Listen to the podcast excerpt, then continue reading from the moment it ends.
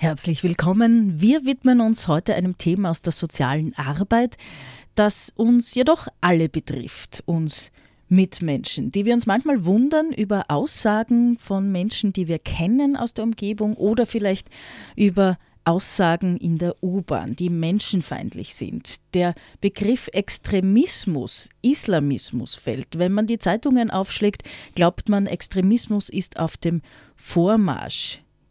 Extrem ist kein Muss. So ist der Titel des Social Work Science Day.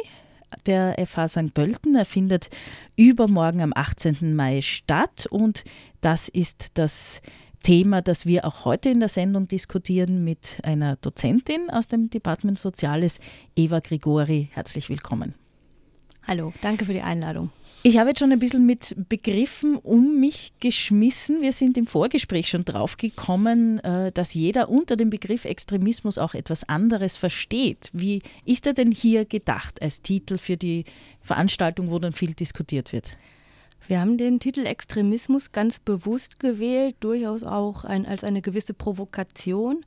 Ähm, in letzter Zeit wird viel über den Extremismus gesprochen, sowohl bei uns fachlich, wissenschaftlich, aber wie du auch gesagt hast, in den Medien. Es finden allerorts Fachtagungen, Diskussionsveranstaltungen unter diesem Titel statt. Und eigentlich meint unseres, nach unserem Dafürhalten jeder etwas anderes.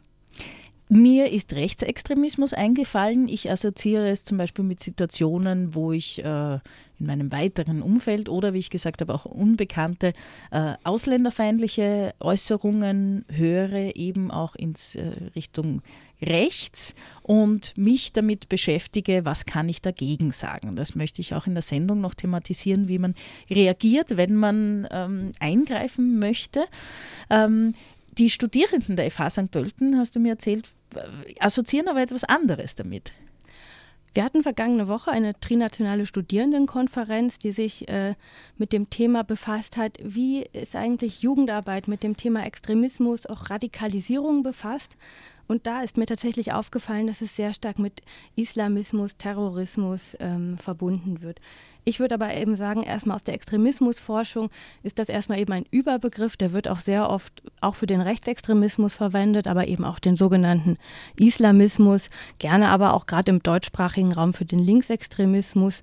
Und da wird letztlich so eine gesellschaftliche Mitte konstruiert, die normal ist und an deren Ex Extremen etwas Bedrohliches ist, Menschen, die vielleicht gar nicht mehr uns selbst ähnlich sind, die so extrem sind, dass wir sie eigentlich nicht mehr integrieren können. Das schwingt da immer so ein bisschen mit und deswegen haben wir den Begriff auch zuspitzend und sammeln genommen, aber eigentlich ist er ungenau. Wir sprechen eigentlich über gruppenbezogene Menschenfeindlichkeit, über Ideologien der Ungleichheit, des Hasses, der Ausgrenzung in dieser Gesellschaft, also nicht nur Praktiken und Einstellungen, sondern wirklich auch gesellschaftliche Strukturen.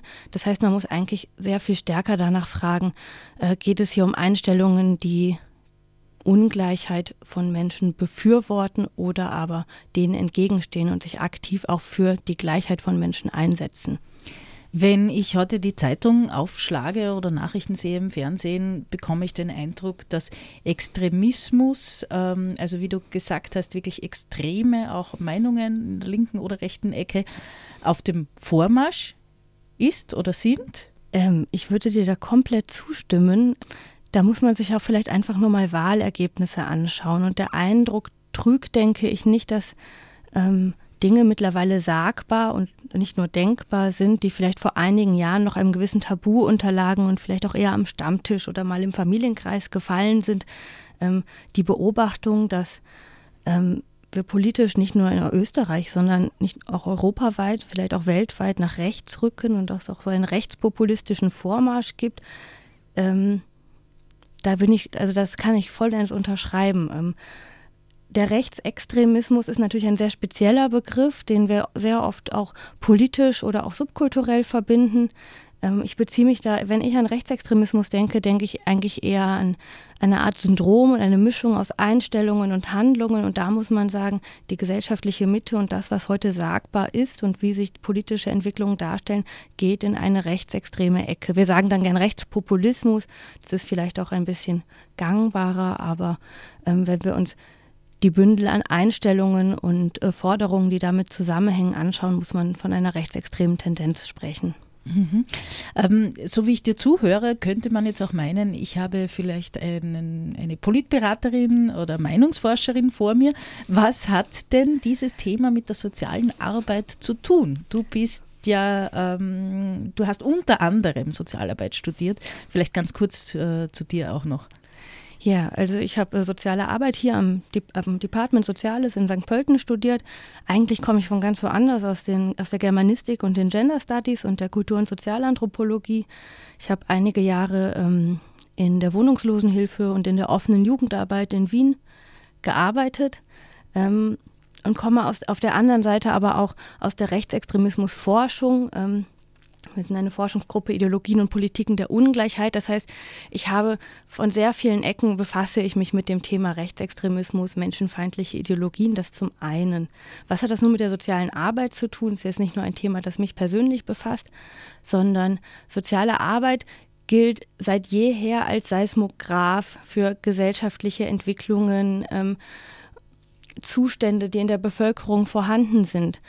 Und da ist natürlich, wenn man sagt, es ist ein Querschnittsphänomen, es geht nicht um Extremismus, der irgendwo am Rand ist, sondern etwas, das uns überall in allen gesellschaftlichen ähm, Schichten, in, in verschiedenen Lebensbereichen begegnet, dann ist natürlich soziale Arbeit als eine sehr breit aufgestellte Profession ähm, geeignet dazu, ähm, Aussagen darüber zu treffen.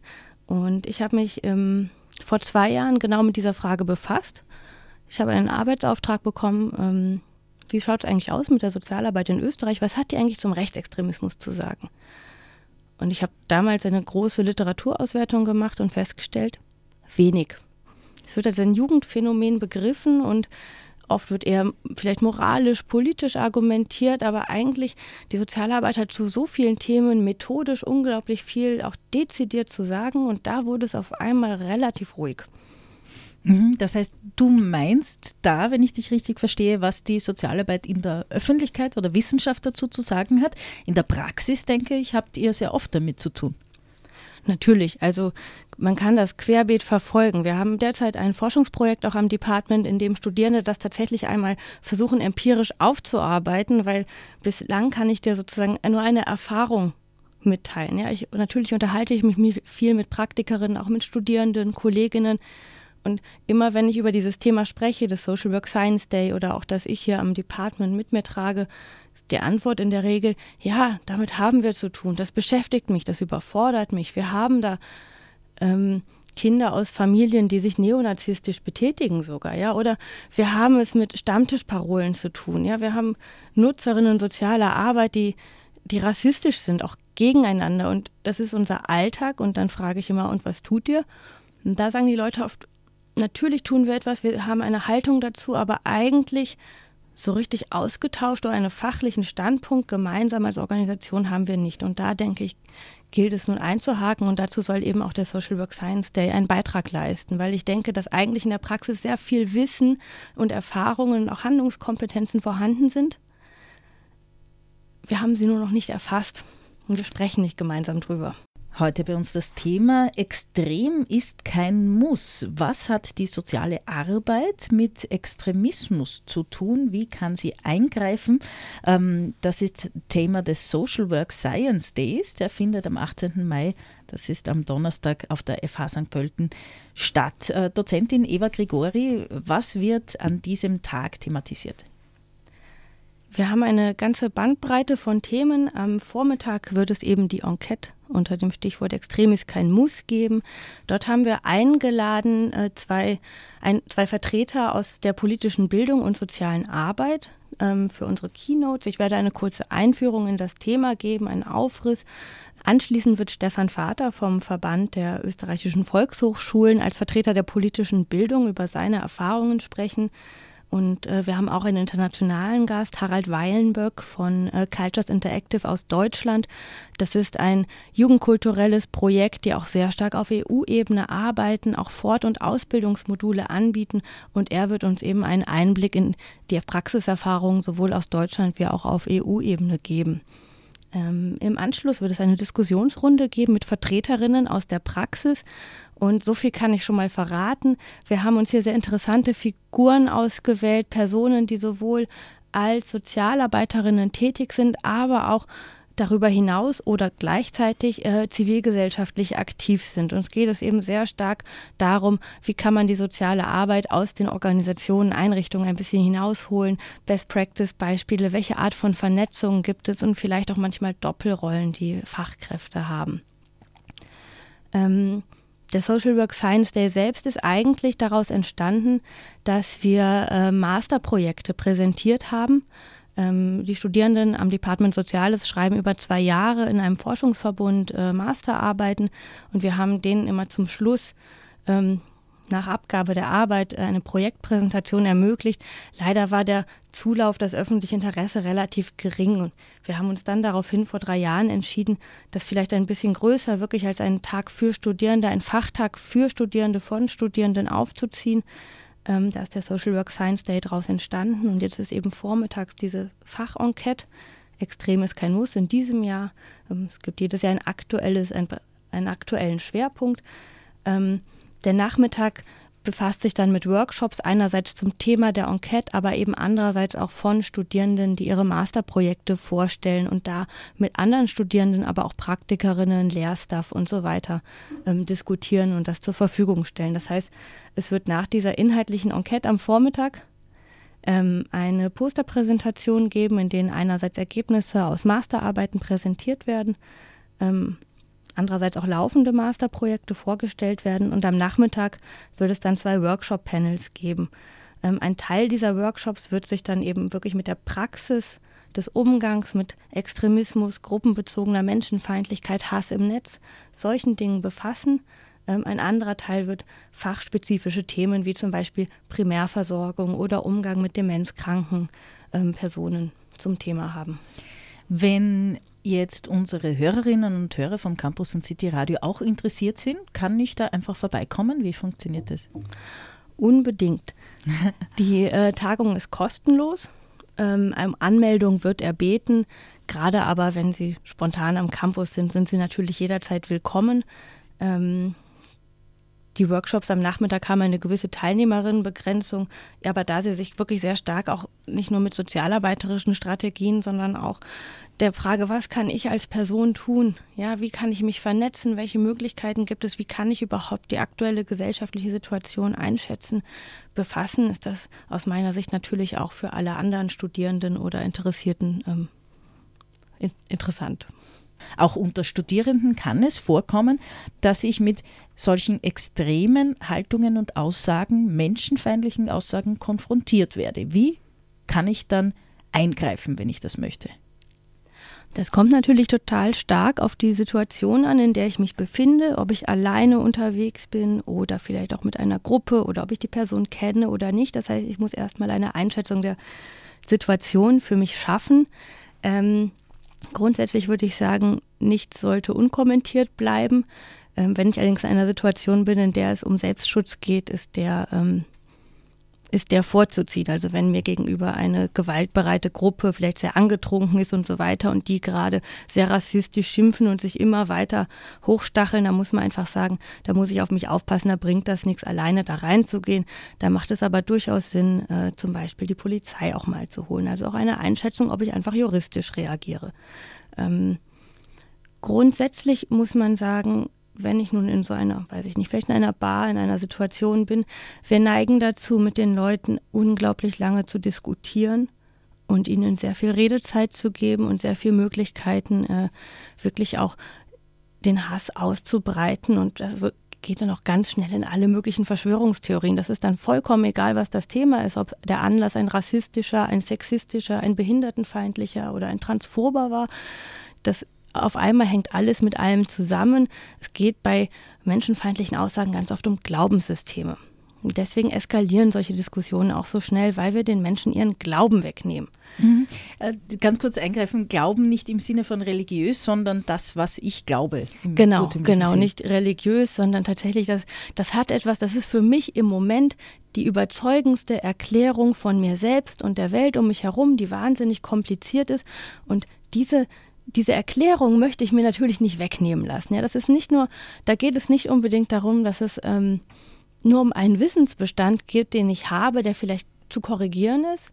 Ja, wir neigen in solchen Diskussionen ganz oft dazu, dann den Leuten, weiß ich nicht, wenn es zum Beispiel um Flüchtlinge geht, irgendwelche Zahlen vorzulegen und mit Fakten zu kommen und so weiter. Und ja, es gibt Menschen, die kann man mit Fakten überzeugen, aber gerade das ist ja genau das ideologische Moment daran, ähm, wenn es um, um so Stammtischparolen und so weiter geht, da geht es oft nicht um faktische Überzeugungen, ja.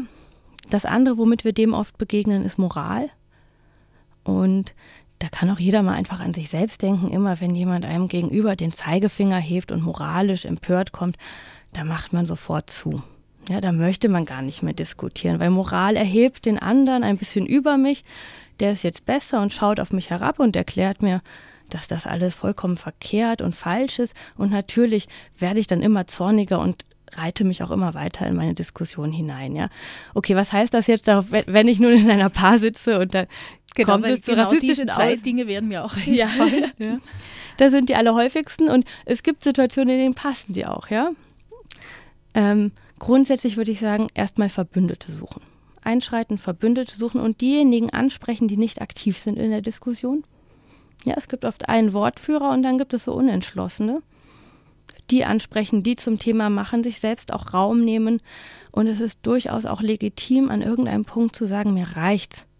Ja, aber es ist wichtig, denen auch zu sagen, sich nicht nur zu denken. Ich denke, das ist das Essentielle, dass wir wieder aufstehen, laut sind, Stimme erheben und sagen, ich möchte hier keinen Rassismus hören. Mir ist das, ich finde das sexistisch. Es ist menschenverachtend, was hier passiert und dadurch auch wirklich andere anzusprechen. Weil viel zu oft denken wir es uns nur und sind uns unsicher, worauf lasse ich mich da jetzt ein oder nicht. Ähm, und ich denke, das muss aufhören. Und ich, meiner Erfahrung nach gibt es immer mehr Verbündete, als man im ersten Moment gedacht hat. Mit der Zivilcourage ist es äh, manchmal ein bisschen so wie mit dem Umweltschutz. Da gibt es so die Meinung, naja, wenn ich kleine äh, Bürgerin was sage, das bringt doch gar nichts. Ich kann ja gar nichts ausrichten. Kann ich etwas ausrichten? Würden ganz viele Menschen eingreifen, wenn sie was Rassistisches oder Sexistisches hören? Bringt das was?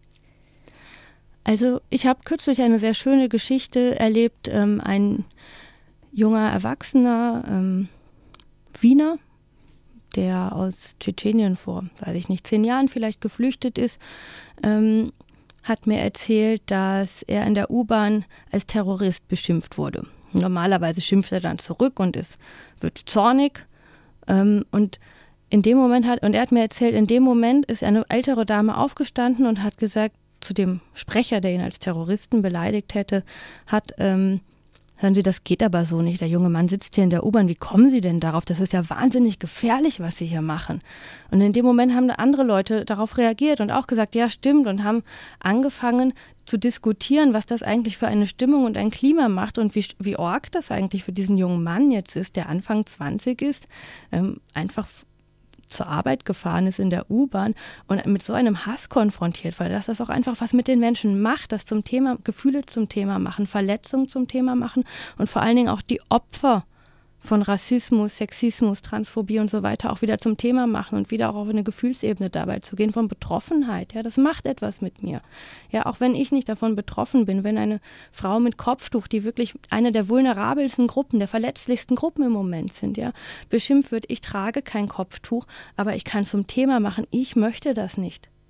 Ja, ich, ich bin da, ich möchte nicht, dass diese Frau angegriffen wird. Das ist mir unangenehm. Ja.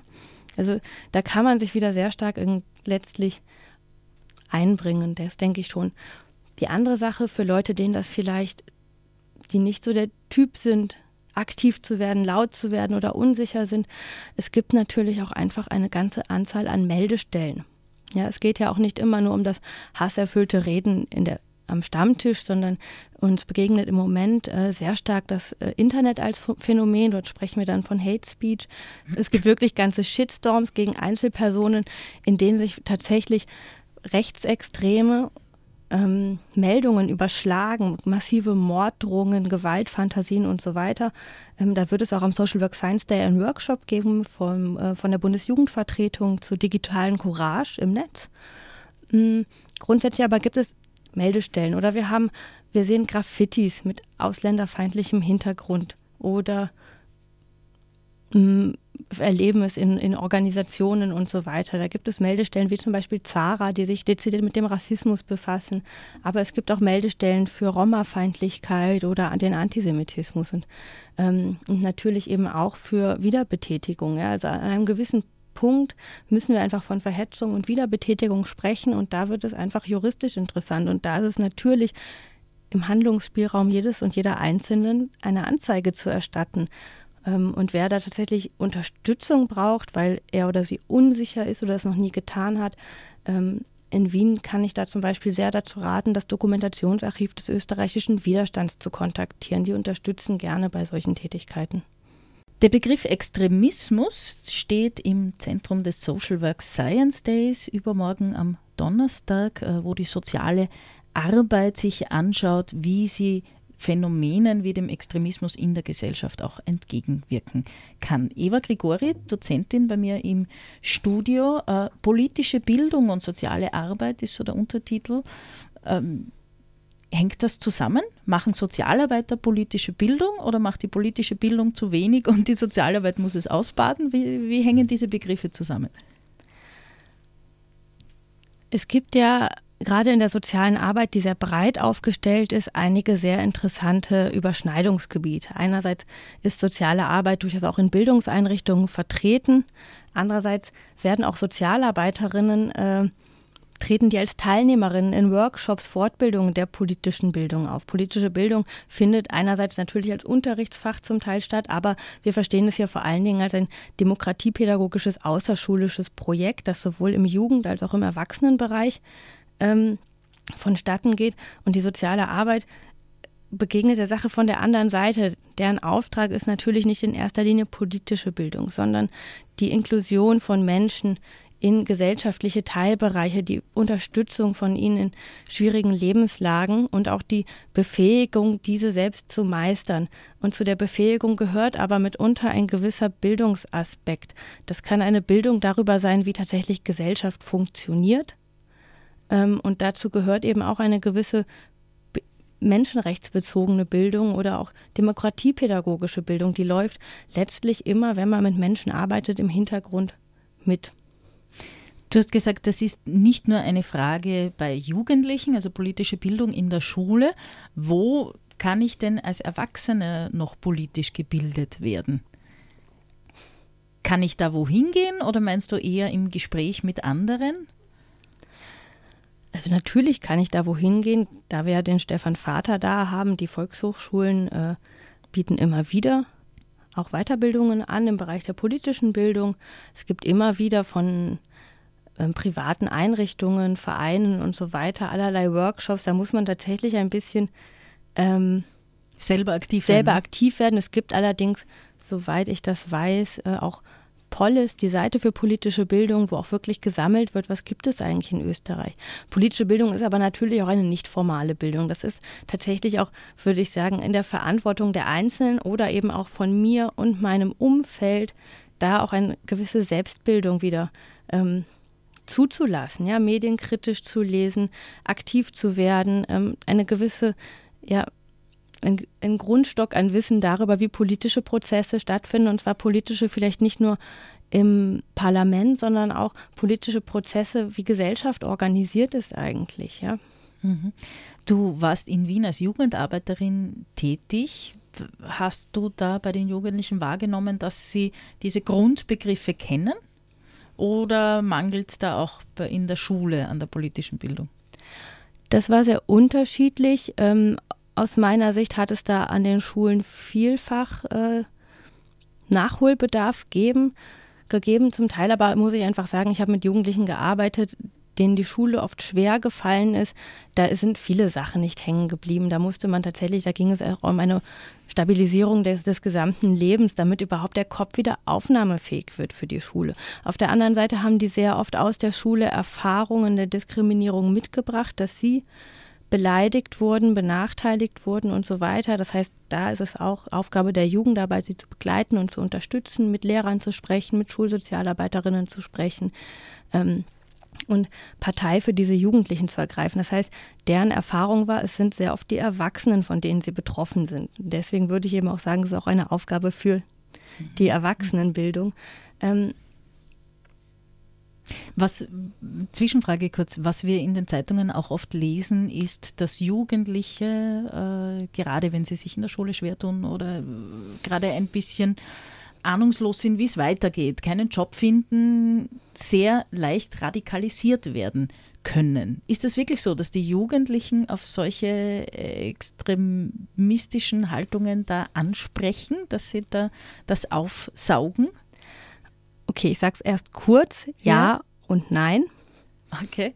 Und jetzt noch mal länger, wenn jeder an sich selbst denkt, ähm, wie er oder sie als Jugendliche war. Jugendliche sind sehr oft radikal. Jetzt mal nicht nur im politischen Sinne, ja, sondern generell. Es ist eine Lebensphase der Identitätsfindung, des Umbruchs und äh, gerade die Erwachsenengeneration erlebt immer die aktuelle Jugend, Jugend als in irgendeiner Weise extrem. Sei es nun politisch oder die gehen so viel Party feiern oder denen ist alles wurscht oder die kleiden sich so org.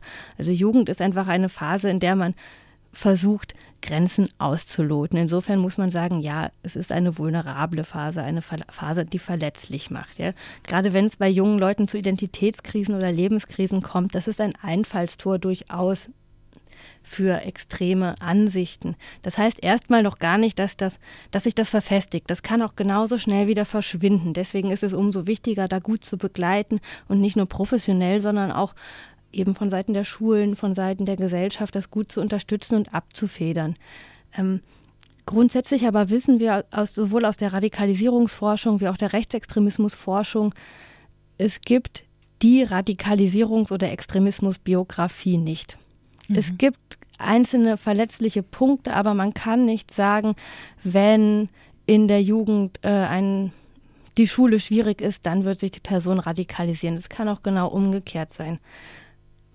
Das heißt, das, ist relativ schwierig, da eine allgemeingültige Aussage zu treffen. Was wir außerdem wissen, ja, wir haben gerade bei den quantitativen Studien zur gruppenbezogenen Menschenfeindlichkeit, die europaweit auch durchgeführt wurden, immer wieder in Deutschland, zum Teil auch in Österreich, wissen wir generell, es gibt in der Jugendphase sehr hohe Zustimmungswerte zu verschiedenen menschenfeindlichen Ideologien, sei es der Rassismus, die Bettlerinnenfeindlichkeit, die Frauenfeindlichkeit und so weiter, ähm, aber auch zu so Law and Order Gedanken oder Vorstellungen von, dass Menschen grundsätzlich ungleich seien oder auch ungleich sein sollten. Und dann finden wir ab Anfang 20 geht das zurück mhm. und steigt dann wieder. Die Zustimmungswerte zu solchen Aussagen oder Gedanken steigen dann ab Mitte 30 wieder. Und ich denke, da müssen wir hinschauen. Ja, auf die Mitte 30-Jährigen und älter. Bei der Jugend natürlich Anfang, da ist Prävention möglich. Ähm, genau, und deswegen gilt es, das auch bei Jugendlichen ernst zu nehmen. Also sowohl ernst zu nehmen, aber gleichzeitig mit einer gewissen Gelassenheit zu begegnen und das als einen Prozess zu betrachten, den man gut begleiten kann. Das muss man nämlich tatsächlich sagen. Jugend als Identitätsbildungsphase ist eine, in der können wir auch noch pädagogisch intervenieren. Und da mhm. scheint es auch legitim. Bei Erwachsenen wird es dann schwieriger. Ganz kurz, äh, klingt nach einer No-Nachfrage, aber ich möchte es gern plakativ hören. Extremismus ist immer schlecht. Warum? Extremismus ist erstmal ein, ein populärer Begriff und ein wissenschaftlicher Begriff. Deswegen da haben wir in der Wissenschaft, haben wir gut, schlecht als Bewertung erstmal nicht. Ich würde sagen, der andere Begriff, den wir sehr häufig verwenden, ist der der Radikalität. Wir sprechen neuerdings von Radikalisierung und so weiter. Und der wird sehr oft negativ beurteilt. Und ich würde eben sagen, nein, Radikalität ist auch etwas Gutes, etwas Schönes, sich radikal für Menschenrechte, für andere Menschen einzusetzen. Ähm, soziale Arbeit zum Beispiel, auch da gibt es das Konzept der Radical Social Work, wo es wirklich um die Solidarität mit Betroffenen von Armut, von Diskriminierung geht. Da würde ich sagen, radikal für etwas einzustehen, das kann etwas durchaus Gutes haben das Schlechte, das Schwierige, das Gefährliche ist dann der Moment, wo es in den Hass, in die Menschenfeindlichkeit, in die Gewalt kippt. Mhm. Äh, ihr diskutiert das beim Social Work Science Day übermorgen am Donnerstag. Da kann ja jeder hinkommen. Was erwarte ich da nochmal kurz zusammengefasst? Was, was erwartet mich da? Ja, am Vormittag werden wir ähm, Keynotes zur Thematik haben von Vertretern aus der des Departments Soziales, der politischen Bildung und der sozialen Arbeit, die sich mit verschiedenen Perspektiven auf den Extremismus oder vor allen Dingen die gruppenbezogene Menschenfeindlichkeit befassen. Ähm, und das wird anschließend, werden auch deren Statements von Praktikerinnen diskutiert werden. Ab dem Nachmittag dann ein buntes Potpourri an Workshops zum Thema, zum Beispiel zum Umgang mit Hate Speech oder verletzender Sprache oder auch digitaler Courage im Internet oder eben auch Fragen von, was ist eigentlich normal und extrem, wo ist die Grenze, was, was, was nehme ich überhaupt, was bin ich bereit wahrzunehmen? Und auf der anderen Seite aber äh, Workshops, die sich generell mit sozialarbeitswissenschaftlichen Themen auch jenseits des Extremismus befassen. Mhm. Toll, dass die Fachhochschule da auch aktiv wird und solche Tagungen oder Symposien auch veranstaltet. Also hier wird nicht nur gelehrt, Studierende gehen rein und raus und schreiben mit, sondern äh, die Fachhochschule ist da auch aktiv und äh, auch meinungsbildend, denke ich, tätig. Da gibt es auch verschiedene Veranstaltungen hier. Ähm, ich würde sagen, der heutige Tag der Diversität für die Studierenden ist auch etwas Positives, um eben verschiedene Gruppen statt hasserfüllt positiv zu betrachten, auch diese, äh, die Chancen zu nutzen, die eine diversitäre Gesellschaft bietet. Gerade nämlich heute äh, Thema unter den Studierenden. Was, was ist da gerade los, während wir da plaudern?